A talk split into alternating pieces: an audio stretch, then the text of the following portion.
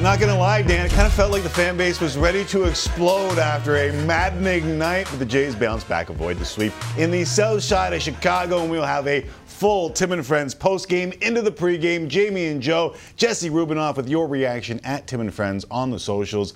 I am Tim, and of course, we'll have all the news of the day coming up, including game four of the Stanley Cup final, which is coming up on Sportsnet. So do me a favor and my ratings a favor and lay down the remote for a little while. Let's have some fun. Starting with what just happened in Chicago. Finale of the three game set. Jays coming in, losers of five of six, frustrated after a tough loss last night and tired after using six arms in the 7 6 12 inning loss. Bluebirds needing a pick me up, and maybe they got it from Guillermo Martinez, the hitting coach who was tossed while giving the lineups. That's right, before the game even starts, he gave uh, last night's home plate umpire a word or two. Like to know what those words were, but it seemed to help. Top the first two on Alejandro Kirk goes the other way. Santiago Espinal scores third RBI in the last two games. One nothing Bluebirds for Ross Stripling. Three and one with a 104 in four appearances this month. That's not bad. Of the first, Andrew Vaughn. How about this double play? Matt Chapman, who most people thought was going to go to first, ends up turning to, and uh, I guess Jays fans were excited about that. I don't want to be that fox. Top two, two on. Espinal pops it up. Trio of White Sox converge. Adam Haseley makes the catch, but Danny Mendick, who is playing shortstop, leaves the game right knee discomfort, and the Jays just kept coming in the top of the third. Rio green light, and he crushes it to left center field, and he's done it again. the White Sox will be seeing Alejandro Kirk in their nightmares. Second in as many days, fourth against the Pale Hose this season. It's 2 0 Toronto. Meanwhile, back to Stripling, bottom of the three. Jays righty sits down Adam Engel and Haseley. Two of his five Ks on the afternoon. Stripling again, filling in what they absolutely positively needed. And more defense. Chapman takes one away from Josh Harrison. Stripling allows just one run over six innings and a season high 87 pitches. Top of the fourth, man on. Lourdes Gurriel Jr. lines it to the outfield. Chapman scores from second. 3 0 Jays, still in the inning. The bases are drunk for Bo Bichette. And son of a Bichette, doesn't he come through? And a swing and a high fly ball to left field. Pollock giving it a look. It is gone. Bichette has cleared the bases. And the grand slam makes it 7 to nothing. The bats continue to swing. Bichette's grand slam, as Dan mentioned, 7 nothing. Wouldn't stop there. Top seven, now 7 1. Teoscar Hernandez shows up with my favorite Muppet, that of course being Gonzo. Toronto's third home run of the ball game. Now, it did get a wee bit interesting with the bullpen, but the Jays take it 9 5. Is your final as they salvage one in the south side of Chicago. Here's Arash Madani, guaranteed rate field with Teoscar. Tay Teoscar never seems easy. Even when it even when it looked to be easy, it wasn't. What were your emotions like the last couple of innings? I mean, that's that's how it's gonna be when when we face uh, good teams. You know, the the good teams never give, give up like us. We never give up. Uh, even if we're losing by five, four, three, whatever uh, the difference might be, uh, we always gonna go out there and fight and try to win uh, as many ball games that, that that we want. You guys were just in that spot on Sunday. What's it like when you are trailing and the momentum just starts to build?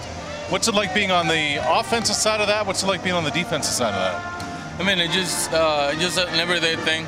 Uh, uh, we try to do everything that, that we can, hitting, defense, pitching, but uh, we all know that it's not going to be every day like that. Uh, uh, there's going to be hard, hard days like yesterday and then the first days that, that, that we score runs and, and, we lose the game, but uh, we're going to keep going and try to win every game every day. You mentioned yesterday, and it was a tough one, and it's the quick turnaround, extra innings day game. but the bats came alive early. What message did that send everybody in the dugout? Mean, we're always gonna be ready. Uh, I mean, there's there's some days that the pitcher is gonna be good. Uh, like yesterday, uh, Cease, it was good. He, he threw so uh, he threw a, a pretty good game, and uh, just when that happened, you just have to tip it the, the hat and, and, and just keep going and try to score runs, and that's what we did yesterday. Uh, but unfortunately, we we didn't get the win, but we did today. You did today, thanks in part to your home run, and and you you you enjoyed it. You looked at it, you admired it. what what what would the Teoscar of five years ago have thought of that uh, celebration? I mean, uh, I, I don't think I, I will celebrate, uh, but I just you know try to enjoy every single moment, uh, especially when I when I hit a home. On to Milwaukee. Thanks, man. Thank you. Off day first, and it wouldn't be a post game without Jamie and Joe join us in the Tim and Friends studio. Gentlemen, thank you as always. Appreciate you extending your workday to join us and help these people, these fine people, through a little post game. I, I know it's June 22nd, Jamie, but it kind of, sort of felt like the Jays needed this one. Before we start, do you write your own stuff? Is the Muppet Gonzo your favorite? Is that something that you come up with yourself? Yeah, that, that's uh, that's a little old school. Purely entertained by this program. I- I so yeah, I hope, I hope your ratings yeah. do skyrocket. That's Yes. great stuff. Um, I don't often get uh, negativity on Twitter sent my way. Yeah. Uh, the last couple of Yeah, years, you're a it's positive man. Yeah. I, I understand that. But I must say, in the last three days, I have started to had to field Yeah. a fair bit, and uh, I think there's a great deal of frustration out there, understandably, after, in my estimation, the Yankee series. I think Right. so many people uh, looked at that series as some kind of a measuring stick, and I tried to warn people. The Yankees have already measured up long before they even arrived in Toronto on Friday, and now they go into Chicago and average over seven runs per game and win one game. So it's understandable that there's there's some uh, frustration. Uh, I would say this is part of the roller coaster of any season. They are still in a uh, contending position. It's Yeah. getting a little wild card, interesting, right? I told Joe just yesterday. I said, you know, I never look at standings. I never take them seriously in June, but I took a peek the other day and realized the Blue Jays aren't nearly as secure as we sense that they are. Yeah. And uh, there's an understandable uh, vibe out there that, that has some panic woven into it. So maybe it, it, it really is understandable. Yeah, I did the same thing. I mean, when you saw it going into today's game, it was like one game separating basically the three wild card teams from the fourth wild card team. So you understand why people are starting to get nervous, but that that especially early on, Joe, that's the kind of tonic that you need. Well, it's expected, but I think the, the expectations of the Blue Jays have changed greatly over the years too, and be, because now it's playoffs or bust. I mean, this team has to get to the postseason. Mm-hmm. You know, last year is a bonus if you get there, and came up one game short, and the pandemic shortened season was a bit of a surprise. So if you backtrack like that, it's there are no surprises anymore. This team has to get to the postseason, or it's going to be a complete failure. And uh, not only just get to the postseason, but I think most fans and the Blue Jays themselves, going into this year, were expecting a deep run in October. So with those expectations come a lot of expecting wins, expecting winning series, uh, even when the Yankees come to town. And uh, I do think that's a bit of an exception because what the Yankees have been doing this season, we knew when they came in what they're made of this year. And it, it is only June, a lot can change. They may incur more injuries than they have. They, they haven't been bitten too badly by the injury bug, but there's still a lot of baseball to be played. I don't know why it's always my wife who tells me expectations lead to disappointments, but it, I, never mind. Uh, I did write this one, Jamie. Ross Stripling MVP. Maybe not most valuable player, but how about most versatile pitcher? Agreed. Like unbelievable what he's been able to do. And you know how that translates on the free agent market is something we'll look forward to seeing in uh, November. Um, but this is a man who plays a hugely important role for this team. Once a swing man, I would say now a solid member of this rotation, unless there are changes at the deadline. Unless this team, for some reason, goes out and adds a couple of starting pitchers uh, or promotes one from the minor league system, uh, Ross Stripling, in my estimation, is now fully entrenched in this rotation for the rest of the year. And based on the performance today, I think um, I think you can probably rest easy with that, Joe. I think, Tim, I'm going to go a step further and use your versatile word, but I am going to use the word valuable, and I have used it because he is, as a manager and a pitching coach, to be able to do what he did as a long man out of the bullpen. I mean, it's a dream to have a guy down there like that. When your starters struggle, you know he can come in and give you some length to save your bullpen. Now he fills in the rotation for Ryu, and he's been excellent. He had that little hiccup against the Yankees, but I always I felt too with that game that he didn't pitch that badly against the Yankees, I didn't think. Got That's just a really well, it's a really good offense too. And he is a back end guy. He's a swing guy, back of the rotation guy. That can happen. But then he's right back on track today, which is a good sign. So I think you know who Ross Stripling is, and uh, you know don't joke about the contract year. I mean, let's let's not kid ourselves. I mean, this guy, heck yeah, he's waiting for this year to end and see where it takes him. Yeah, you heard Dan and, and Tabby talking during the game. Maybe you try and get him signed right Good now. luck. Yeah, Good I don't luck. know if the agent is listening to that. Just give us a few months here, and then we'll hear what you have to say. All right, so it's not all good. Obviously, again, uh, the bullpen gets a little bit shaky in the end. Jamie, give me one to ten. Rate, rate your bullpen worries right now. Ooh, uh, I don't worry much about uh, how a team that I don't play for performs. um, I would say that uh, tomorrow's off day couldn't have come at a better time because prior to the start by Berrios on Monday, or if you include that start, Berrios went four innings on Monday in the opener against the White Sox. So that meant one time through the rotation, the longest outing they had in that time was a five and a third for Manoah against the Yankees. So you're going to wear out these arms. And yes, you're going to have the shuttle between Buffalo and Toronto when necessary. Casey Lawrence comes up, Casey Lawrence comes down. That's understandable too. But these kind of arms utilized at the pace that they are utilized, regardless of velocity and location and effectiveness, is going to change if they're overused. And so many people look at that Yankee bullpen and say, well, look at what they have. Well, that is true, but they've got starters consistently going six, Yeah. seven, sometimes eight innings if your name is Gerrit Cole or Nestor Cortes. So those are a lot of fresh arms coming out of the bullpen. I think what you're seeing here is mid-season wear based on the fact that the rotation hasn't been going as deep as we saw them in the early part of the year. And I believe your lineup is going to be as good as your big boys at the top half are, and I think your pitching staff is going to be as good as the top big boys in the rotation, and that's Manoah, Berrios, and Gausman. Those three have to be really good. At the end of this season, you need to see some pretty good numbers.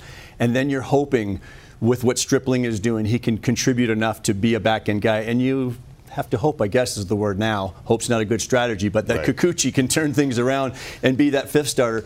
But when you ask about the level of concern for the bullpen, uh, I think it's very high. I think it's on red alert because there aren't too many dominating arms down there that really scare me. If you, you know, Richards had his troubles; he's on the injured list. We've seen Cimber's strugg- struggles now, and these are two guys that came in last year and kind of saved the bullpen. Right. So here we are a year later, and they're scuffling. And you know, there's not a whole lot of fear striking into hitters. I'm not sure facing a Phelps or then when the Thornton comes in, and you know, you get to the back end. Garcia's really good. It seems when he's got some rest. That's Yeah. when you see the velo kick up and all, maybe a little more swing and miss.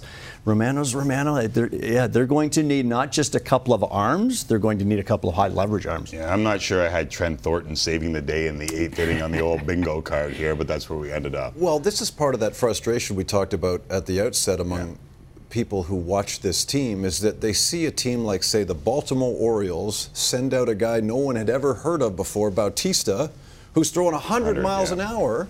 And he was just some guy that they picked up somewhere. I don't, I, I don't know what his uh, his trajectory of development was like with the Orioles, but they don't see those arms except for Jordan Romano and sometimes Yimi Garcia if he's fresh in that Blue Jay bullpen. They don't see a lot of swing and miss based on velocity. And I think that's the concerning aspect because you're seeing other teams bring in cannon after cannon after cannon. I was joking after the Yankees and Orioles series thing. The Blue Jays hitters are saying, "Where are our guys? We're facing 98 all the time." But Where's the 98 we're throwing out there? Uh, one of the things that we do differently on Tim and Friends is we try and get you involved. If you're just watching the Jays and you've stumbled onto this bald fat head, what we try and do is get you involved at Tim and Friends. Jesse Rubinoff is our digital producer, and Jesse, I know we sent out an engager during that game, and I think it had a lot to do with what these guys were just saying, That's, didn't it? that, that's exactly right. They are preaching to the choir of the Blue Jays fan base. Uh, we asked, what is the biggest need for the Blue Jays right now and why?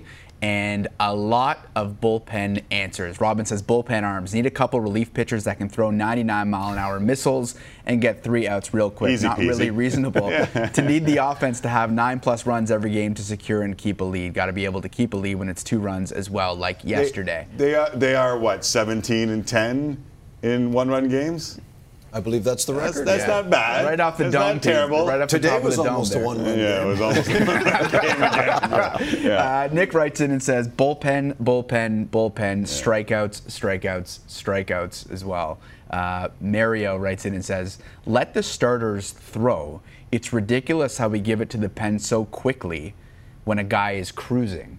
And I know that's something that Blue Jays fans have started to Not pick necessarily up on. Not just today. today, not Yeah. just today. Some people felt Ross Stripling was maybe taken out a little bit too early today. I was seeing that floating around But he hasn't on the been socials. stre- Can we? Can we? The hasn't been stretched out thing. Is 87 pitches enough for you? Could he give it another? Sure, he was right about what he had reached, I think, mm-hmm. earlier this year. But of course, that, That was, was a while back. high, yeah. Yeah. So I mean, I don't have a problem with him coming out today. My gosh, you've got to protect him now. The last thing you need is for him to go down.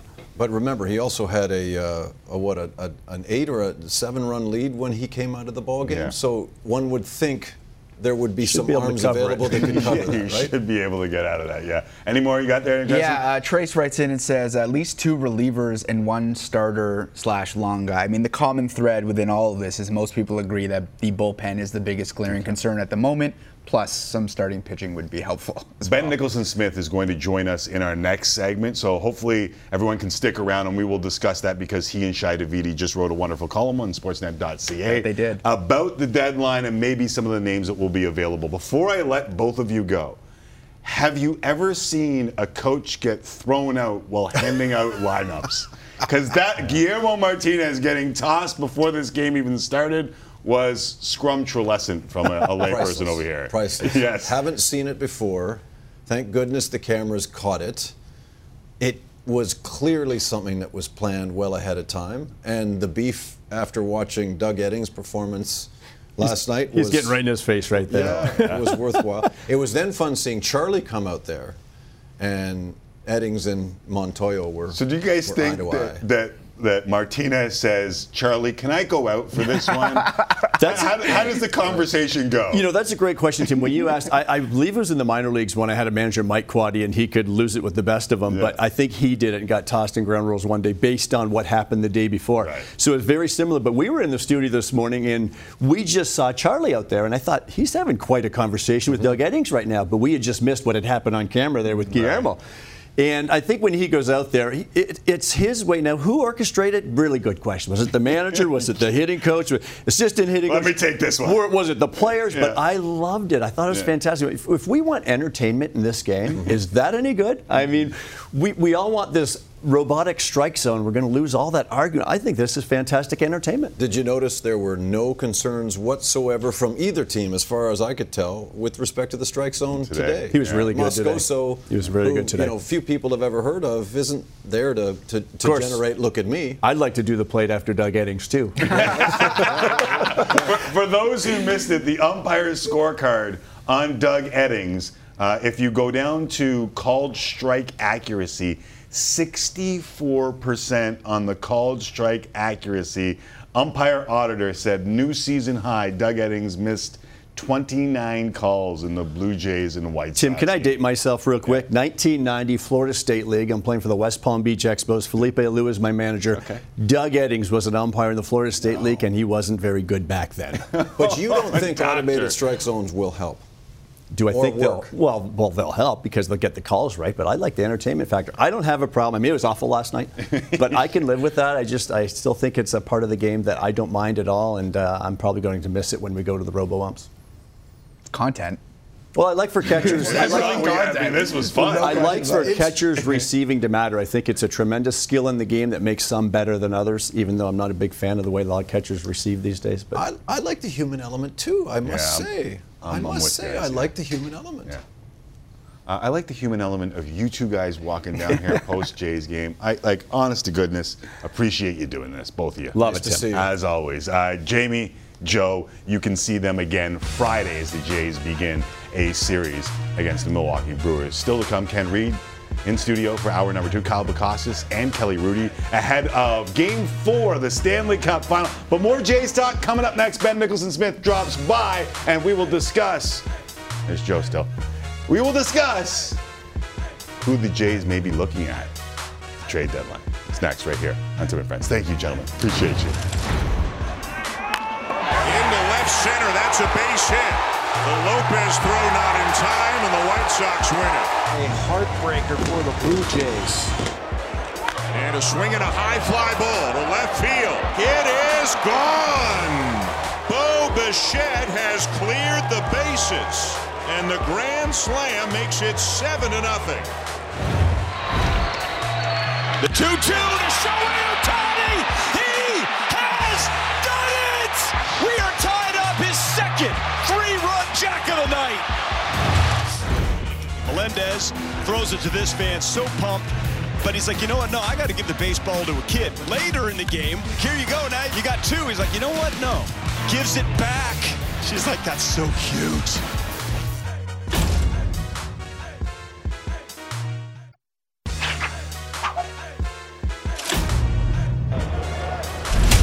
Evidently, there's a little bit of a carryover from last night's game to today's game. Guillermo Martinez is gone. Blue Jays hoping for a different experience than they had last night. The White Sox will be seeing Alejandro Kirk in their nightmares, and it is two to nothing. Blue Jays up three to nothing, really trying to break it open here. And a swing and a high fly ball to left field. It is gone. Bichette has cleared the bases, and the Blue Jays will win it. 9 5, the final Jays' big win this afternoon as they salvage the finale in the south side of Chicago. Here's manager Charlie Montoyo post game on hitting coach Guillermo Martinez ejection and his team's response to last night's tough loss. It was obviously a very short day today for Guillermo. Did you guys have a message that you wanted to get off your chest to the umpires? No, if I have a message, I go tell them myself. No, uh, I mean that's a question for Guillermo, but I, uh, yeah, I'm not even gonna speculate what, what he said because I'm not sure what he said. But yeah, no, no, it wasn't any message from from me or anybody, of the, any of our coaches or anything. How frustrated were, were guys and coaches last night with the way that game went down? I mean that's part of the game. Yeah. You know, when you you're the one that loses the game, it's more frustrating. But then then you gotta let it go, and that's we do a good job of that. All right, here to help us break that down and more is Ben Nicholson Smith from the At the Letters podcast, wherever you get your fine podcasts, and Sportsnet.ca. What's going on, Benny? How are you, man? Doing great, guys. How are you doing? I'm doing well, and, and it felt like there were times where Jays fans were sweating in this one. Last night was remarkably frustrating, but today was the fourth straight game where the Jays had scored six or more runs. 19 of their last 27, they have scored six or more runs. Should we really have folks asking us if we could look once again in and around the panic button? Oh, offensively, they're looking great. And I think we all expected this. It just took a long time to get to this point. But this offense is top to bottom one of the toughest you'll find in Major League Baseball. And that's not a surprise based on what we saw last year. But the way Kirk's going, he's been the best player on this offense start to finish. But, you know, Teoscar coming around as well, Vladdy, they really are rounding into form. This is a team that can outslug its mistakes. And we saw that today. Since May 24, Jays lead the majors in runs, average, on base, and OPS. Now, I know there's a bunch of people out there screaming at me. They got to put it all together. I understand it. And I don't, listen, I, I know that some in this business are prone to hyperbole. I don't believe I'm the hype man, but the Jays just might have two of the best catchers in the league. And I don't even know if I'm adding Danny Jansen or Gabby Moreno to Alejandro Kirk. But Kirk, another home run, two in as many days. And Moreno just seems like the most mature eight game veteran I've ever seen. Yeah, it's a great way to put it. And he's really come into his own in a lot of ways. I mean, the arm just jumps out at you, the speed too, but his contact skills are great. So you see it right there. He's hitting 393. That's incredible results. He looks comfortable. He's putting together good at bats. He's swinging for the most part at pitches that he can hit. And so Moreno's been incredible. I think when you look at this tandem, not only for this year but for years to come, it's it's great. I mean, it's really ideal. I've never seen three quality major league catchers on the same roster like this. It's it really is something else. And Jansen not too far behind from coming back. All right, so let's walk down the Alejandro Kirk uh, road because uh, home home run for the second straight day, finished two for five. Uh, the slash is now 307, 395, 487. I mean, this guy is maybe the best catcher in all of baseball right now. Oh yeah, I mean when the when the All Star balloting came out yesterday, I was I was surprised that he was where he was, like just absolutely leaps and bounds ahead of the next closest catcher in the American League. But then you look at the numbers, and of course it makes sense. I mean, he has been an incredible offensive performer to this point in the season.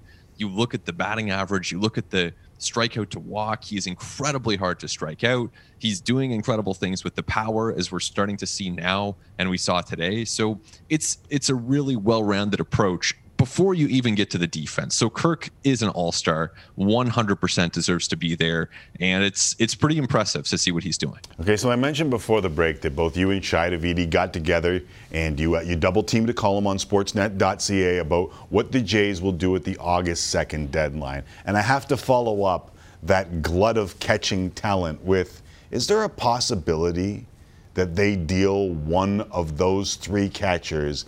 In order to round out what is already a pretty decent team? I do think there's a possibility. Now, it's not going to be Kirk and it's not going to be Moreno. So, I mean, if there's the right deal out there for Danny Jansen, I think you would have to think about it. I think you would have to consider that because this team has needs. I mean, we've seen it the last few days, but they are not close to where they need to be from a pitching standpoint. They have so many more games to play, they have so many more leverage innings they need more bullpen help. They could ideally use some rotation help. They're not where they need to be. So if Jansen were to help them get there, even, mm-hmm. you know, mm-hmm. and this is, it's not a guarantee they go down this path, but, you know, they've had interest in their outfielders before. If they had interest in Lourdes Gurriel Jr., for instance, do you consider that if it makes your overall team better? Right. Uh, you know, of course, best case for the Jays, the bullpen steps up and improves, but we haven't really seen that lately. No, we have not seen that of late since June 15th, second worst bullpen ERA in all of Major League Baseball, so just over a week. So, so let me ask you this: Is the dream scenario for the franchise that Danny Jansen comes back and starts raking immediately? Because it would seem like you would be dealing from a tough spot if it was Danny Jansen, because you know there's more there if he can just stay healthy and you can get him ABs. But given the way Moreno's played and the way Kirk's playing, that's not going to be easy. Right. I mean, all three of these guys need to be playing on a regular basis, um, especially Kirk. Like I said, he's their best hitter, so you're not going to take him out of the lineup very often. Moreno, too, you know, he needs to be in the lineup on a regular basis just for his development, and he's helping the team. So I think there's room to get Jansen in there a few times a week, and there's enough of a body of work there around Major League Baseball teams know what Danny Jansen can do. They've seen the pull power, they've seen the game management, the defense behind the plate they know that he's someone who can really impact a, a team and be a number one catcher on a good team. So, you know, I, I expect there will be interest there. But again, like you don't have to move him because there are worse things than just having three good players who can t- take on the defensive demands of the toughest position on the diamond. All right, uh, is this similar to last year when folks were, you know, screaming for bullpen help, but the market hadn't developed yet? Like, how hard is it to make a deal right now? Oh, it's tough. Yeah, yeah, it is. And like they should be trying, and they are obviously looking around. They're starting those conversations internally. They're starting those conversations with other teams. So that's happening. But you know they they can't force it uh, just because the prices at this time of year typically are extremely high. Or you're getting a reclamation project. You're getting someone whose ERA is six, and you're trying to figure this out with this with this bounce back, which is fine. And there's a case to be made for doing that right now. But, you know, the impact guys, like if David Bednar is moved or Joe Mantiply or David Robertson, if those guys are moved, then the price now is going to be extremely high because it would mean taking those guys off the market for July when things really heat up. Uh, things are heating up right now, though. You look at the wild card, and there are four teams, three spots, and they're separated by one and a half games. So it feels like uh, the Boston Red Sox playing a lot better, the Twins playing some baseball. Uh, this could get real interesting real quick, especially when it comes to the trade market. Ben Nicholson Smith, we always appreciate you dropping by. Thanks for doing this post game. Anytime. Thanks, Tim. Uh, you can check out his and Shi Davidi's work, sportsnet.ca. Or, or how about this, Jesse Rubinoff? When we're done with the engagement with our audience, we'll tweet it out so people can leaf through Mm-hmm. Love that. what Ben and Shi put out there when it comes to the That Jays was excellent. trade deadline. Very in depth. Oh. Like well, all the names that you could possibly imagine. Just very educational for the fans. I would start rifling them off, but it would take a while because it was that That's right. in depth. That's exactly All right, let me know what the people are saying. Uh, okay, so um, I I was gonna read the, the screen name here, but I'm just I'm not not going to because he told me yesterday not to do that anymore. Uh, at what point do you guys discuss Montoyo's coaching? It's getting a little old that it never gets brought up. You'll discuss any other team in any other sports manager. There are clear reasons to do so. That is from um, I guess I'll just say it. Just some dope. I can't I Is can't find I can't find like a Dan in in the actual Roth. name. Roth. No, that's that's Uh, so just some dope who wrote in. That's right. Uh, right. Listen, the, the Charlie Montoyo thing is real interesting because I, I do trend towards Charlie's job is less and less about what he does in game Mm-hmm. and more and more about managing their young players, especially through the last few years. But now that they are at home and the COVID situation isn't as bad, we can now kind of like even today. I was wondering why Trent Thornton came out for Tim Mayza. You did mention that. Yeah, Yeah. in studio we were talking about it. So that's a that's a fair comment. And I think over the last little while, a lot of people just wanted to rip on Charlie, and I was here to defend him because I thought the team had performed as well as you could possibly imagine over the last couple of years. But now I think it's fair to put the focus on him a little bit. Yeah, uh, let's get to a couple more quickly before we got to go to break. Um, another one writes in and says uh, we need better umpiring, Yeah, which is uh, good after last night. Well done. Uh, Greg writes in, I thought this was an excellent point. Uh, let's get bullpen arms from where and at what cost. There are 17 teams around in the playoffs are close enough to buy. A third of the rest likely think they can be close to next year. Uh, close next year. Do the math. That's eight sellers. Prices are going to be high, and that is the point exactly that Ben Yeah. would just made. It's going to be expensive to get help. The the 100 mile an hour guys aren't just floating out there. It, it might be worth it though. Yeah. With this team at this time, it might be worth it. And as you'll see in the article, there's still some farm system prospects that the Jays can use as leverage.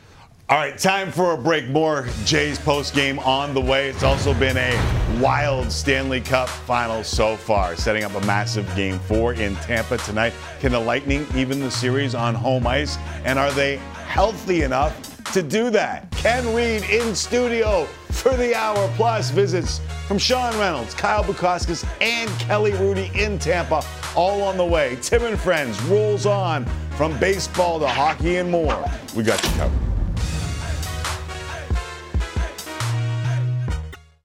Tim and Friends, time for Tim and Friends. Tim and Friends. Tim and Friends, time for Tim and Friends. Tim and Friends. And now, time for real sports talk with Tim McAuliffe and friends of the show. Thank you very much, Sheepdogs. Back here for hour number two on Tim and Friends. Full hour everywhere, which includes Ken Reid in studio for the whole damn thing. Plus, visits to Tampa. Kyle Bukauskas, Kelly Hrudey, both in town, along with Sean Reynolds. Game four, Stanley Cup final coming your way in a couple hours right here on Sportsnet. But first, Jays and matinee action against Chicago today, trying to salvage the final game of the three game series. We pick it up already 1 0 Toronto in the top of the third. The red hot Alejandro Kirk make it white hot versus the White Sox. Fourth home run against the Pale Hose this season, and the Jays lead it 2 0. Meanwhile, Ross Stripling on the bump trying to quell the uprising that has been some tough starting pitching. He was good. He had five Ks on the day. And like many of us, he got by with a little help from his friends. How about that double play? Started by Matt Chapman, Santiago Espinal turns it. Stripling allows just one run over six innings, season high 87 pitches, and in the top of the fourth, he gets more offense. Bases loaded for Bo Bichette, and son of a Bichette, that's a grand salami. Second of the season, 7 0 Toronto, and you don't stop. Teoscar Hernandez, number seven. Toronto's third home run of the ball game. They would hang on for the 9 5 victory. The bullpen got a little shaky. Stripling with some props for his defense post game. Chapman came up to me before the game. We were in the weight room, and he just looked at me. He said, "Feed me today," and I feel like that's what I did. I mean, he made like a play an inning, kind of the more of the same, filling up the strike zone with any pitch at any time, trusting the defense behind me. They keep making great plays, and um, you know, needed a big win there, so able to do my job and and give us a chance to win a ball game. We're able to you know seal it and feel good going into Milwaukee. His pitches have been down because people make contact, and you know, if you don't make contact, he's going to throw strikes, and that's he has been doing that uh, the whole time. And the six innings that he did today was huge, as you guys know, because our bullpen was thin.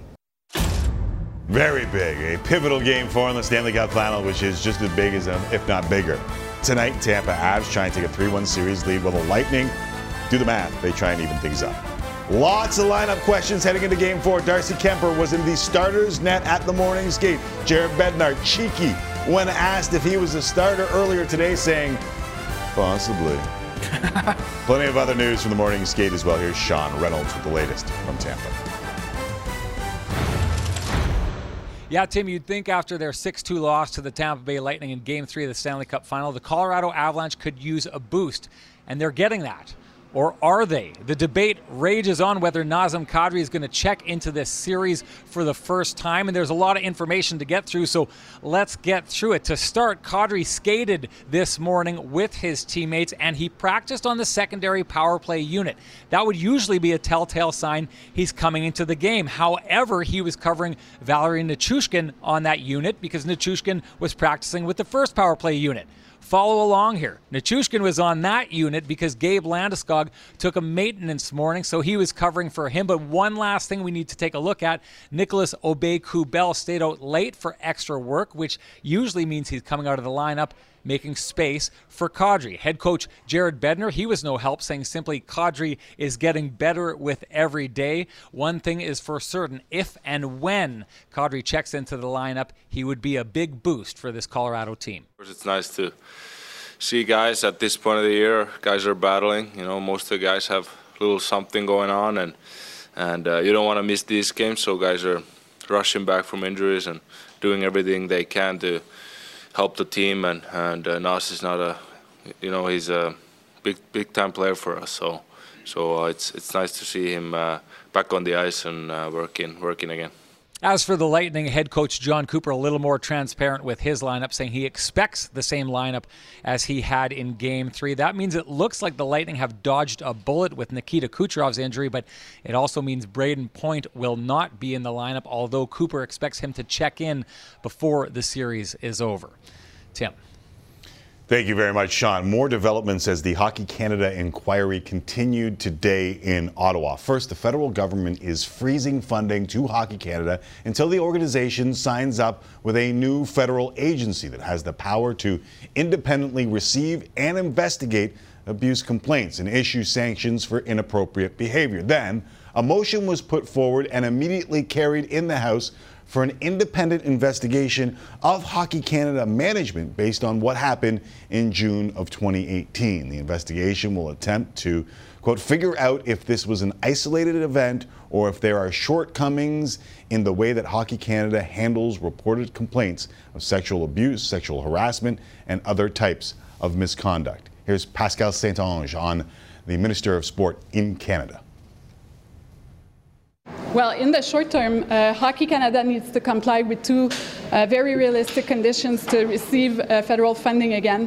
The first one is to uh, send the report by their third party investigation, even though they say that the, the report is partial, that it's not complete, uh, but to send it to Sport Canada so we can uh, see what the recommendations of that firm is, are, and uh, what is their plan to uh, apply them across their organization to change the culture, because that's what we want to see a culture change in the culture and also a better management of these situations. The second thing is uh, that they need to sign up with the new uh, office for the uh, Sport Integrity Commissioner uh, and work closely with them to address all the cases that they might have and make sure that the toxic culture and the culture of silence ends. Is there a deadline for these uh, steps to take?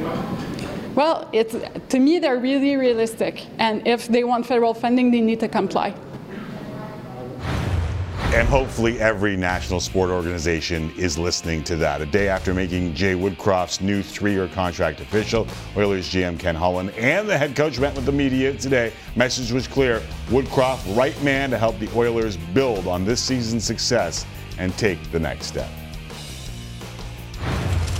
It's a great day for uh, for the Oilers. Uh, Jay did an incredible job uh, when once he took over and leading our team uh, into the playoffs. I think we were six or seven points out of a playoff spot, and we played at a, a high level uh, the last half of the season, and obviously um, got us to the final four. So uh, thrilled that we were able to find a solution to to bring Jay in. Look forward to working with Jay here over the next three years to continue to build on what what we accomplished last year. I'm going to say what I would say after a win. I'm going to enjoy this for about the next ten minutes or so and then uh, and then move on for our preparations for for uh, next season. Um, but no, I, I it's a big in all seriousness, it's a it's a big day for um, my family. Um, as I said, I've used the word uh, privileged. I feel privileged uh, for this opportunity. Um, and uh, I'm committed to making good on it uh, because I think it's a huge responsibility. Speaking of head coaches, according to several reports, Florida Panthers are hiring Paul Maurice as their new head coach. He replaces interim man Andrew Brunette, who was a Jack Adams finalist but is out after being swept by the Lightning in round two of the playoffs. Maurice is seventh all time in NHL games coached. He stepped away from the Jets last season after four and a half seasons, saying that they needed a new voice. President's, uh, excuse me, the Panthers won the President's Trophy last season, but faced some tough cap and roster decisions this offseason. All right, massive news that we got to get in here from the World Aquatic Championships. 15 year old Canadian Summer McIntosh took gold today in the wow. 200 meter butterfly, set a world junior record with a time of just under two minutes and six seconds. Toronto native won a silver earlier in the world's, worlds after two fourth place finishes in last summer's Tokyo Games. She also got a bronze with her team, including Penny Oleksiak in the 4x200 freestyle relay. Meantime, Kelly, uh, Kylie Masse took home gold in the 50 meter backstroke on the men's side. Josh Liendo won bronze in the men's 100 meter freestyle. I was chuckling in the midst of all that because all that hardware talk forced right. Ken Reid Forgot to it. get up from the desk and go get the trophy that I don't know if you remember this, Kenny. Yes. Had been outlawed. Outlawed? From this, you accepted a deal with me to have that desk find its rightful place, or excuse me, that trophy find its rightful place nowhere near this desk. Was that deal in writing? It was not in writing. It was the old school man handshake. Well, I've never been accused of being a man, so tough luck for you. uh, Ken Reid back in studio. Been a while, buddy. Four Been weeks. Been four weeks, buddy. So nice long, to be back. So long that you forgot that that thing's not supposed to be on the desk. Statute of limitations, is that what it was? yeah, it's been four weeks. It's been a long time, but I just met Gus, the hairstylist. He gave me a new cut. It's oh, looking nice. good. Yeah, look at that. Look at that. I got, I got two coffees in me, so I've got the coffee sweats going. Oh, nice. I'm not stuck in Toronto traffic, which is awesome.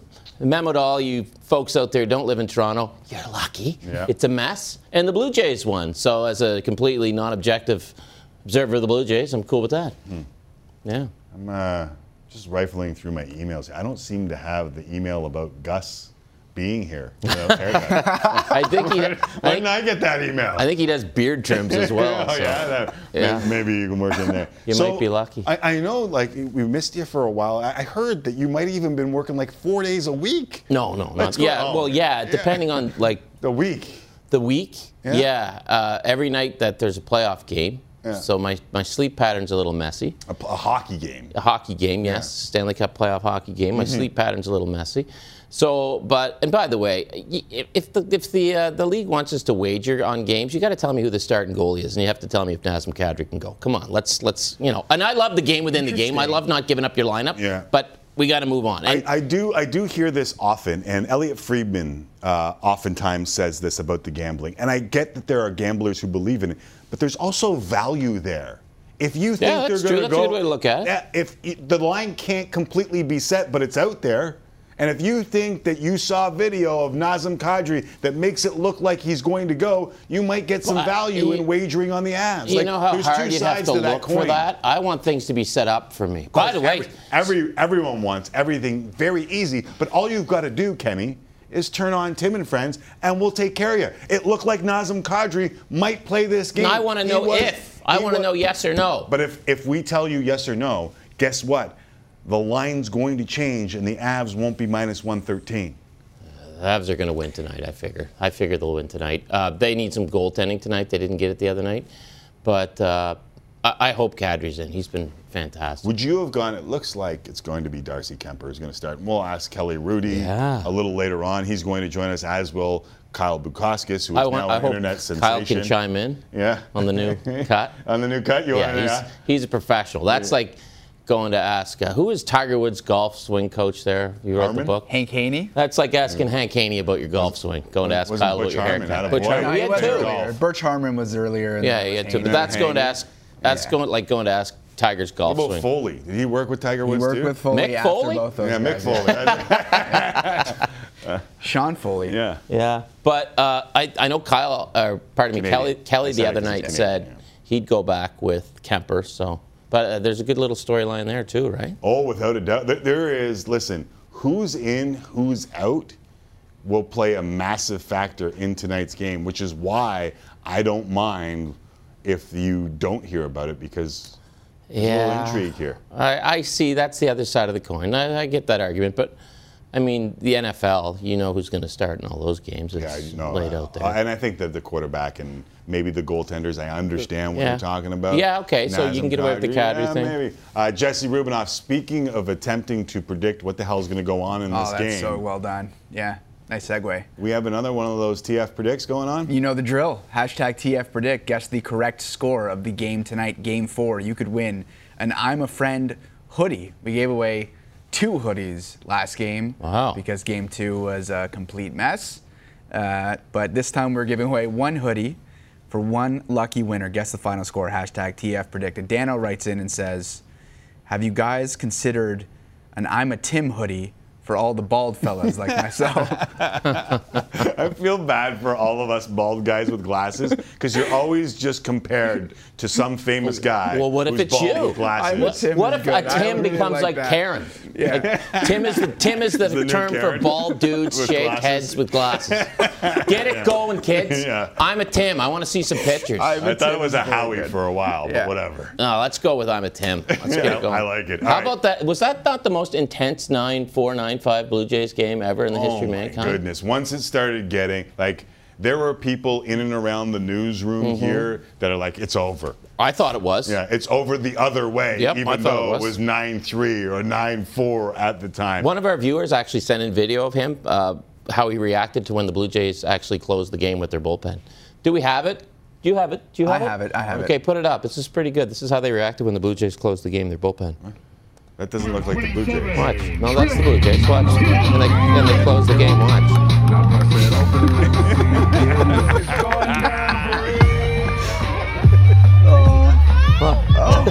He's dancing.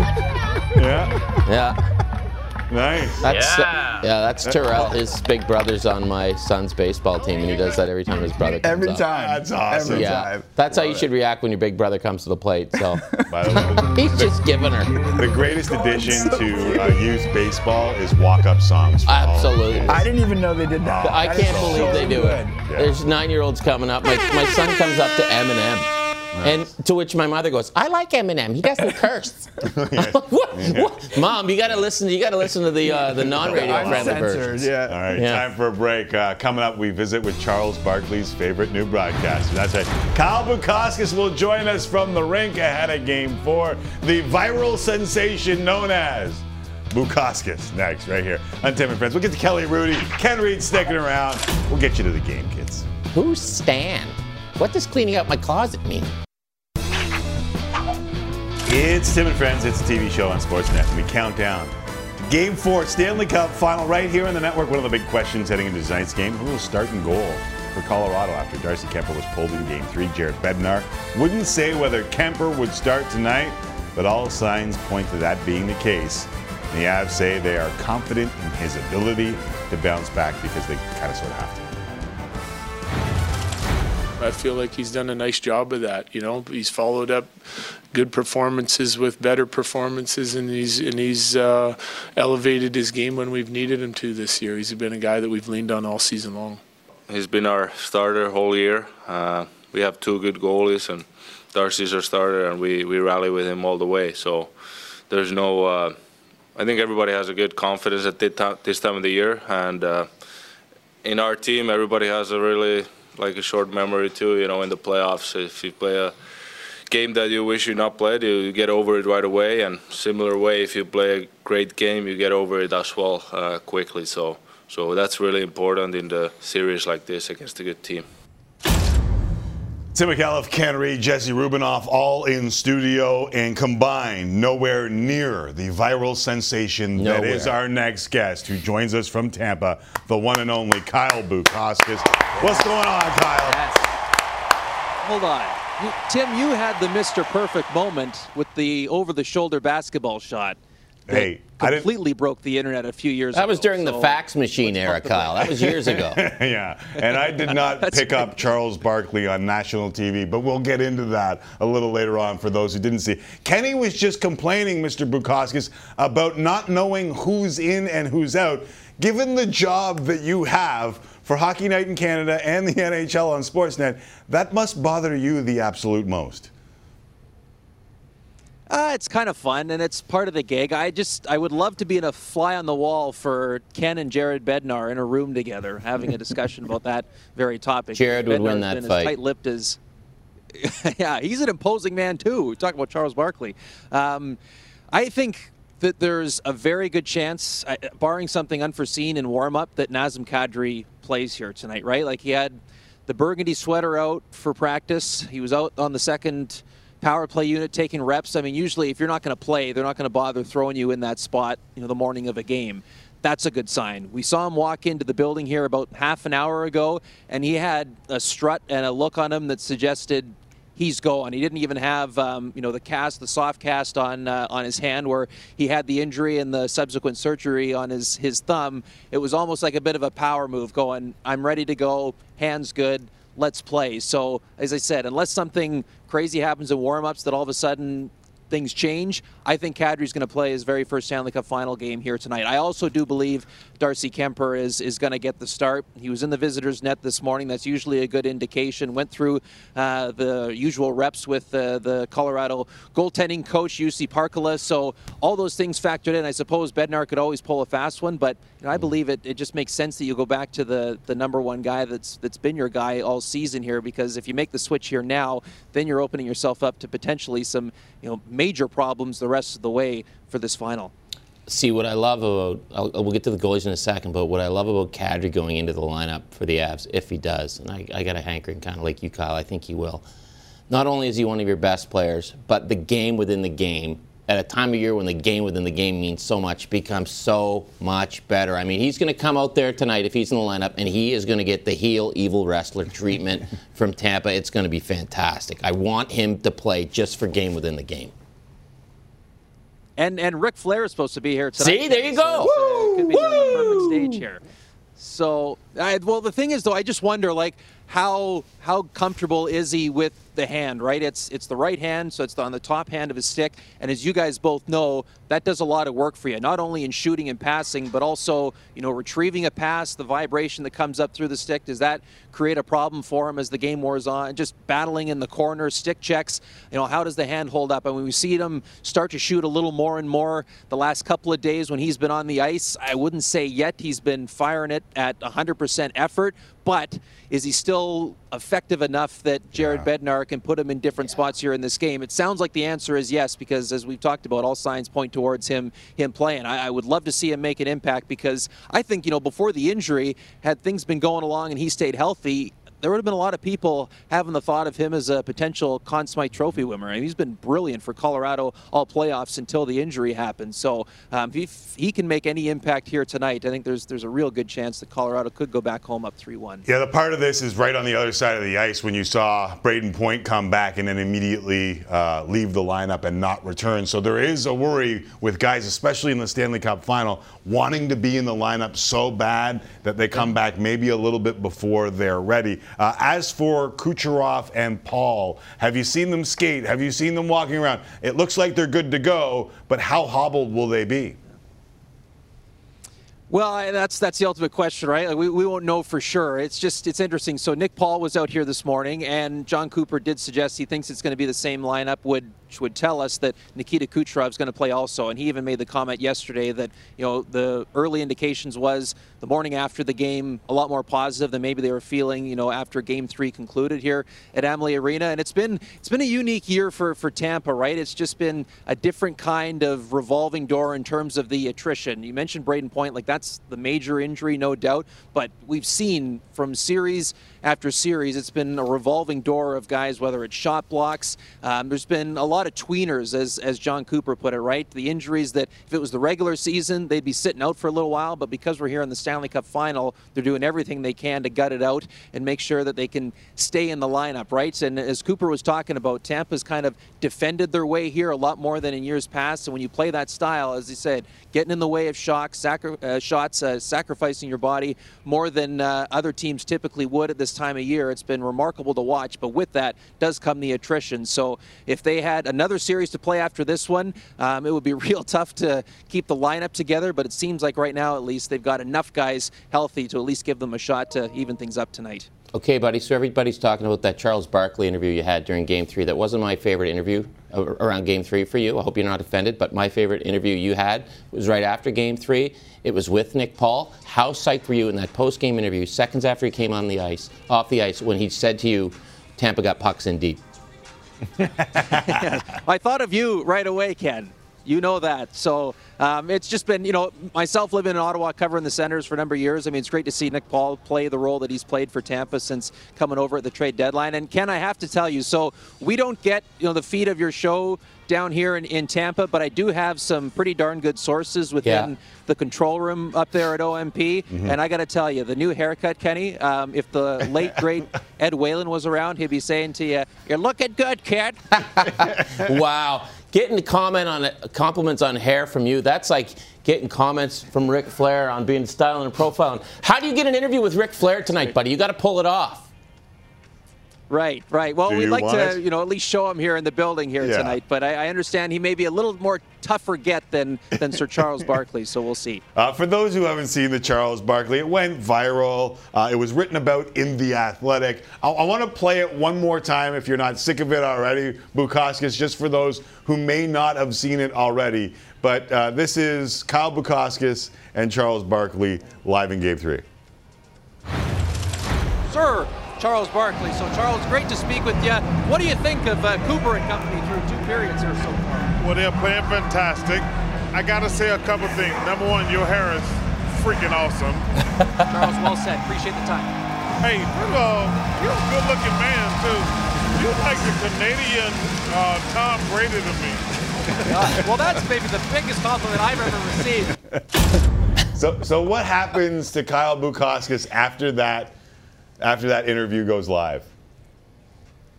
Well, I, I don't know if I was buzzing because I still had, you know, a game to worry about, but my phone certainly was. So it was just, it was a neat moment, right? Like you got Charles Barkley, who's one of, if not the biggest TV personalities in the sports world right now. I mean, it was wonderful to, to get to meet him and, and interview him. He was so kind and welcoming. And even though he's an imposing figure, I like did everything to make me feel comfortable in trying to interview him there for a couple of minutes uh, two nights ago. So that was, uh, that was a career highlight. Uh, forever grateful to have the chance to do that. And he's been Uh, the word is he's been hanging around here, Tampa, the last few days. He's been spotted at a couple different uh, hot spots around the, the Oh, city. So I think he's been, you know, the, the people's champion, if you will, uh, everywhere he goes, which isn't a surprise. You got to get Flair next, buddy. You got to get Ric Flair. Come on. I don't know if he Let's wants do Ric it. Flair. Oh, you I- want Ric Flair. I think you could go viral for the wrong reasons if you get Ric Flair on TV. uh, You gotta get Kyle, Flair. if if you do, we will be watching. Thanks, buddy. Always appreciate you dropping in,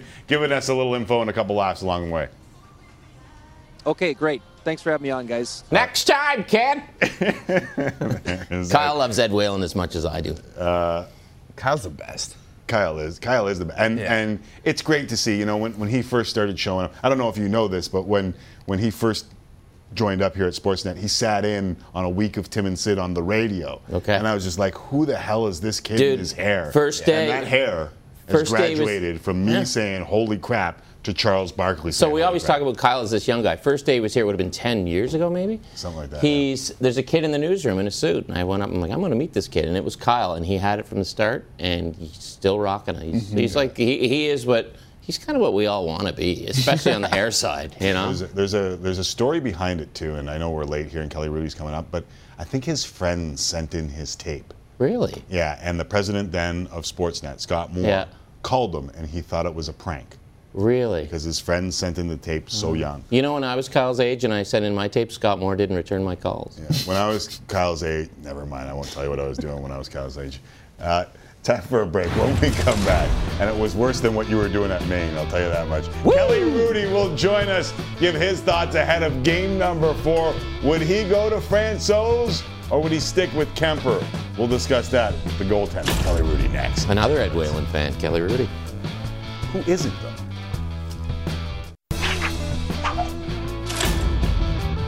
Welcome back to Tim and Friends as we continue to get you set for Game Four in Tampa tonight, right here on Sportsnet. Lightning become looking to become the first team in NHL history to overcome two 0 deficits in consecutive playoff series. And Jon Cooper says he's been impressed by his team's resiliency. Well, they've won two straight cups, so they should be. This group's had a really impressive run of just turning the page on on whether it's a good thing or a bad thing. Um, they're looking about what's in front of us, and the challenge is a team that is probably going to come out pretty determined, and uh, no different than any other team we've played. Um, yes, have we bought ourselves another game in this series? We have, but um, we need to continue to buy more, and, and that'll be by being more determined than they, even we were in Game Three. Once again, Tim McAuliffe, Ken Reid, Jesse Rubinoff in studio. Is Ed Whalen here too? Because our, our next guest. Ed's may- always with me in spirit. Ed's always with you in spirit. Uh, our next guest may know the voice of Ed Whalen too. It is Kelly Hrudey who joins us from Tampa. What's going on, Kelly? How are you, bud? I'm doing well, Tim and Ken. So, by the way, early on in my career when I was playing for the Islanders and uh, we had the VHS tapes, right? And so I would usually tape the games, or my mom and dad would tape the games, right? And in the summer, I would go bla- back and play some of the games and try and watch what I was doing. But there was always a special game when Ed Whalen was calling it for the Calgary Flames. And it was like, oh, wow, that's pretty cool. Ed even knows my name and he can pronounce my name properly. And you knew you were on the big stage when Ed Whalen was calling your games. Outstanding. You want me to do it, don't you? You're looking at me I right was, now, I was Tim. teeing you up for it right okay, the let's do it. The Islanders in town to take on the Flames face-off. Take, behind the play, we got a fight. It's Peplinski and Gillies. And then and then Gary Dornhoefer chimes in. Gary Dornhoefer chimes in. It's Trache. Trache and Gillies are going at it. No, no. Trache and Peplinski. Save Hrudey. there weren't a lot of saves back then, my friend Ken. oh, wait, that's Billy Smith. Smith and Hrudey. Yeah. I was already pulled. Get out of here, Hrudey. All right. Speaking of pulled, Kuemper was pulled in Game Three. Uh, is it? It sounds like he's going back between the pipes for the Avs. Do you agree with the call to go back to him here in Game Four? 100%. Uh, I I didn't even doubt it for a minute, uh, knowing that Kuemper, he's our guy. He's their number one guy. Uh, Francouz has done a nice job, by the way, in his uh, relief uh, last game. But I just think Kuemper, this is such a big game for him. This is a what I would call a statement game Tim and Ken because he Mm-hmm. has to be excellent. And it doesn't matter about who's at the other end. Yeah, you look at the numbers, and clearly they favor Francouz, but this has nothing to do with Vasilevskiy at the other end when I say a statement game. This is a game in which Kuemper has to earn the trust again of his teammates, the organization. Not that he he has really faltered badly, like he didn't give up a lot of bad goals. Maybe the first one was a little bit fluky by Cirelli, but having said that, I thought his body language dipped, and that was the big thing for me. It wasn't the amount of goals. He didn't make one big save after giving up the first one, and that was the thing that really grabbed my attention more than any other thing. If you're Kuemper, how would you have wanted Bednar to handle that? Right after game three, he says, You go next. Or how did you think Bednar handled it on the other side? Does he wait a day? Does he wait a couple hours? Well, Bednar has been pretty coy anyway, so Mm. uh, you know I think it just goes hand in hand with how he he talks about uh, lineup changes and goaltenders and so on. So I wouldn't expect him to change. Although it wouldn't be a bad thing for Kuemper's confidence if uh, Bednar would have uh, uh, early on said. Kuemper's our guy, and he's going to be just great in Game Four. I I love the fact that Jon Cooper left Vasilevskiy in there for all seven, and he bounced. I, I wondered, like, as I'm watching that game, I'm thinking, man, when do they pull Vasilevskiy? But they've walked that road before, haven't they? Okay, so there's no right or wrong answer here, but uh, I would have preferred in my day to play. I don't care if I'm getting eight goals scored on me, 12, and in junior I had 16, I think, and I wanted to finish the entire game. But the point I'm making about no right or wrong answer, I've asked other NHL goaltenders uh, if they would rather stay in and battle. And I had a number of them tell me, now they're quite a bit younger than I am, so the mindset's a little bit different. No, if it's not going my way, get me out of there and I'll be great next game. So, like I said, that's a different approach, but there's uh, no right or wrong answer. And Vasilevskiy likes to battle. Jon Cooper says he likes to keep him in there, and it's not even a question about, hey, do you want to come out? Because he knows what the answer is going to be. right. Uh, so we were just talking to Kyle Bukauskas about Nazem Kadri. Sounds like he'll be in the lineup. Also sounds like Kucherov and Paul are in the lineup for Tampa. Does how hobbled those two are affect how this series is decided? Yeah, by the way, thanks for having me follow Kyle. Like that's impossible, right? The guy's hair. brilliant. He's like, he, yeah, I, well, thank you. It's 61. I'm pretty proud of my Yeah, hair as that's well. not bad. Good. but no, you're right, and that's something that uh, I always think about how banged up uh, the uh, Lightning are. Paul, I, I, I mean, that was such a great effort to stay in the lineup. It kind of reminded me of Leon Draisaitl uh, in the playoffs, in which we knew that he was banged up, but he found a way to continue to go. Bogosian was hurt as well in the first period. He was able to return. Uh, Kucherov, that was quite the injury also, and and he did leave, but it sounds like he's going to be okay. I'm not going to say just fine because nobody's just fine at this point in the season, but uh, we expect that he'll have a terrific game. That that hit on by Toews, I mean that that uh, didn't look very good. He tried to stay in there, but this is a game in which both teams we know they're extremely banged up at this point, and you just find a way to get it out of you. You sort of drag that competitiveness out of yourself, even though you don't feel very good. I, I love the game within the game. I could get into it, what Kadri will bring to that, but I want to go back to Perry versus Kuemper in this series. Perry just trying to rattle Kuemper. Uh, what did you think of how Kuemper's responded to it, or his lack of response to it, and what? How would you have handled such a thing? Okay, so I said this, uh, I believe, in the second intermission last game. When Perry was taken down and he fell hard into the boards, and then he was slow to get up. As he is making his way by the crease, I'm sure Kuemper said something very dismissive or derogatory towards Perry because that's what we do. And uh, I know I would have done something if there was a player that I disliked on the other team and he had some sort of injury and he's slow to get back up into the play. I certainly would have said something, and it appeared as though Kuemper did because Perry went after him and gave him a little shot. So I, I, I have no problem with all that stuff. I was having a few Pepsis with your old goaltending partner on Long Island that's in the Hall of Fame the other night. What, how would Mr. Billy Smith have responded to Corey Perry? Well, he, he wouldn't have said anything. He just would have hacked him pretty good down by the ankles or in the back of the knee as Perry went in front of him. A five pound coho. Bang. Uh, I'm going to bring up a question for both of you guys that I think I know the answer to, but I'm going to ask it anyway. The NBA, listen, we were just talking Charles Barkley. The NBA has decided for their finals, they're giving more days off, not just the one day off. They're giving a couple days off, especially on travel days. Given how much of a war of attrition this has become, Should the NHL do the same thing, Kelly, or is that part of the lure of what is the Stanley Cup, having to battle through all the injuries, even if it means we're losing some Yeah. of the best players? I think it's part of the lore. I, I think that's one of the things that we greatly admire about our athletes, uh, just how difficult this series can be. The entire playoffs, it's a grind. Uh, people say it's the hardest trophy in pro sports to win for a good reason because of that battle. I, I, I totally understand why the NBA would go down that route, but I think that when we look at just how beaten up these guys are and what it takes to play, I I just love that part of it. Totally right, Kelly. And for the love of God, it's the 22nd of June. Can we all get together and end this by May 24 so you can drive more Titleist Pro Vs into the woods? Thanks for stealing my joke behind the scenes earlier. the joke thief of Frank D'Angelo production.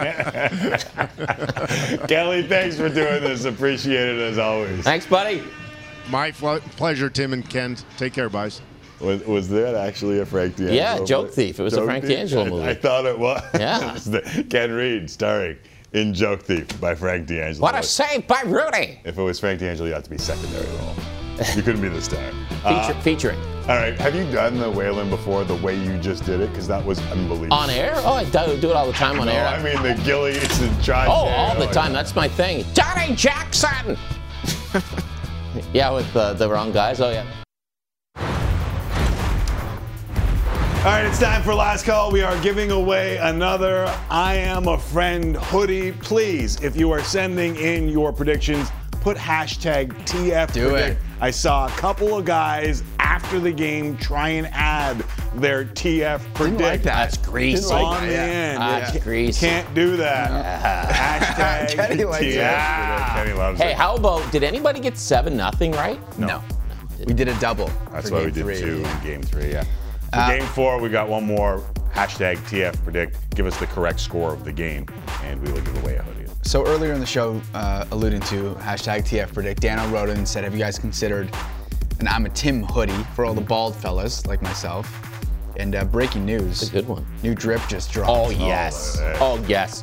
You are the Karen of bald men Yeah. with glasses. So I, I think this needs to this needs to make its way into circulation. It's just a job. Well, that's a good sense of humor. That is either a massive head or something else that we're gonna get sued for. Uh, you could you could do me. I'm a Ken, slightly overweight sportscaster, bag of milk, body who can't tan. You could do that. yeah, one of the two. Sure. One of the two's got to Annoys catch people on. for a living. One of the two's got to catch on. Who sent that in? Who who sent in The T-shirt? Yeah, Oh, It we was- did- it was we had it done. We did It was that. It was- Yeah, we're, we're quick here behind the scenes. No, I wasn't sure if someone sent it in. I just wanted to give them credit. No, for uh, I actually do quickly have, uh, if we have time, Adam uh. Best wrote in uh, a visor. I'm a Tim too. Oh, that's Which is pretty good. That's Yeah. pretty good. That's fantastic. Not bad. You know, the, the worst part about that visor, you'd still get sunburned. it's true. Uh, okay, Bad sunburn too. You want to move on here to uh, last call? Let's do it. Let's begin with Auston Matthews, who was the big winner at the NHL Awards last night, taking home the Hart Trophy and the Ted Lindsay trophies. Matthews got 119 first place votes for the Hart, and Connor McDavid was second with 29 first place votes. Kenny, did you expect the voting to be a wee bit closer? Not really. I think that kind of you know boiled down to how I thought it would go. It, I think this is such a great debate, right? We're back to the okay, he's the Hart Trophy winner, but is he the best player in the world? The whole LeBron James NBA thing that we had going for did it every single time anyone ever wins an MVP award in any yeah, sport. exactly. So we're back to that debate in the national. By the way, uh, I counted up the votes. Uh, three people didn't put McDavid on their ballot. Two people didn't put Matthews on their ballot. What are those people doing? No idea, and they should have their membership to the Professional Hockey Writers Association revoked immediately. Right. They- We do this all the time with the Baseball Hall of Fame, with the NBA. Like, So silly. just I tried to get Jeff enough. Blair to vote for Darren Oliver for the Baseball Hall of Fame. but He wouldn't do it. No? the veteran. The veteran Darren Oliver, exactly. Uh, okay, NFL Commissioner Roger Goodell appeared in front of Congress today at a hearing by the House Committee on Oversight and Reform to answer questions about the Washington Commanders' workplace culture that included sexual harassment and intimidation, and whether the league had sufficiently disciplined owner Daniel Snyder for creating and tolerating that culture. Last year, the NFL fined Snyder $10 million and he stepped away from the team's day to day operations. And the commissioner was pressed on whether he's willing to go further in punishing Snyder. I mean, right now you keep saying you did everything possible. You're studying, you have to do more. Yes or no? Are you willing to do more? Yes, of course I'm willing to do more. I never said that we were going to stop. I actually said the opposite. But we you will have the continue. authority to recommend that Dan Snyder be removed as a team owner. Okay, the, you the- the- can recommend The that Dan gentlelady's time has as owner. expired. The gentleman may answer her question. Your time has expired. You may answer her question. Should Dan Snyder I, Snyder I be think I'm removed? good. Remove him. Will you remove him? I don't have the authority to remove him, Congresswoman. Yikes. So uh, Snyder was also invited to appear today, but he declined, citing overseas business commitments. But Chairwoman Carolyn Maloney said she plans to issue a subpoena to compel him to testify. Tim, what are the chances that this ends with Snyder's removal as owner of the Commanders? 50 50. And here, here's the problem.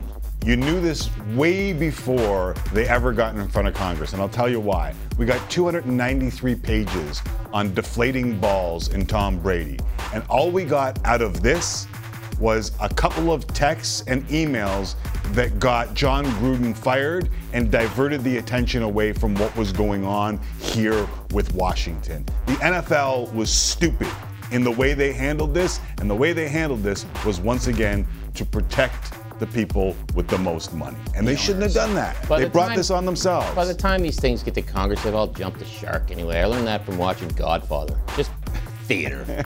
oh, the theater. Without a doubt. 293 pages on Tom Brady deflating balls. What'd we get on this? Nothing. Protect the owners. That's what they do. Uh, PGA Tour Commissioner Jay Monahan met with the media today ahead of this week's Travelers Championship in Connecticut. In response to the launch of the LIV Golf Tour, the PGA announced increased purses, a revamped schedule, and major changes to the FedEx Cup playoffs starting next year. And Monahan talked about the threat posed by the rival series. Let me be clear. I am not naive. If this is an arms race, and if the only weapons here are dollar bills, the PGA Tour can't compete. The PGA Tour, an American institution, can't compete with a foreign monarchy that is spending billions of dollars in an attempt to buy the game of golf. We welcome good, healthy competition. The LIV Saudi Golf League is not that. It's an irrational threat, one not concerned with the return on investment or true growth of the game. I mean, I have some thoughts on that, but Kenny, uh, will the changes the PGA announced be enough to stop more players from going to live? What's the P stand for in PGA again? Professional. What do professionals pay for? What do they play for? Money. Money. Yeah. G- uh, growth the game, whatever. It's a business and they're getting outbid. And maybe the money's not as clean as you'd like it, but you throw 125 million in front of me to go show up at a tournament. I know you asked the questions, Jesse, but you said you had a few thoughts. Well, I just have no idea how you can come and say it's not a legitimate threat when they have limitless money. Just because they're not interested in making a profit doesn't mean it's any less of a threat than a company that would need to make a profit. Yeah, I think he, what he was trying to say is that they are not for the good of the game. Right. We are for the good of the game. Right, we're pure. But at the end of the really? day, that doesn't hold very much water. No.